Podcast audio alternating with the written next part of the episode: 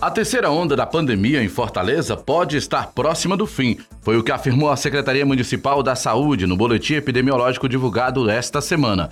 Conforme a pasta, há indicativos que sugerem uma forte tendência de redução da transmissão do coronavírus. De acordo com a Secretaria da Saúde, nas últimas quatro semanas, houve diminuição nos atendimentos por síndrome gripal em postos de saúde e unidades de pronto atendimento às UPAs, além da queda do número de casos e da positividade dos exames. A média móvel de casos atualmente na cidade está em 48,6 casos em média a cada dia. Há duas semanas, em 5 de fevereiro, a média móvel era de 469,9 casos por dia, ou seja, houve redução de mais de 90%. Para a prefeitura, isso confirma um decaimento consistente e rápido quando comparamos ao referido pico da média da terceira onda.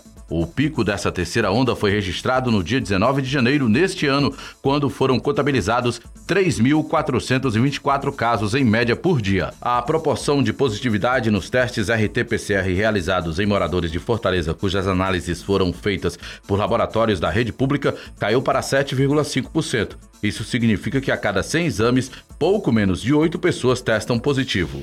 A Justiça do Ceará concedeu a liberdade provisória a Maria Valdirene, a rainha da sucata, suspeita de desviar cerca de 3 milhões de reais da empresa de sucata onde trabalhava. A decisão é do juiz Ricardo Bruno Fontinelli. Investigações da Polícia Civil do Ceará apontam que a rainha da sucata ganhava cerca de 1.400 reais por mês na empresa e ostentava uma vida de luxo, com viagens caras e hospedagens em hotéis de grande porte em diferentes estados do Brasil. Ela obtinha dinheiro fraudando a entrega de sucata, colocando areia em vez de ferro. Segundo a decisão da Justiça, a liberdade da autuada no presente momento não representa uma ameaça à finalidade útil do processo penal ou perturbação ao desenvolvimento da investigação criminal.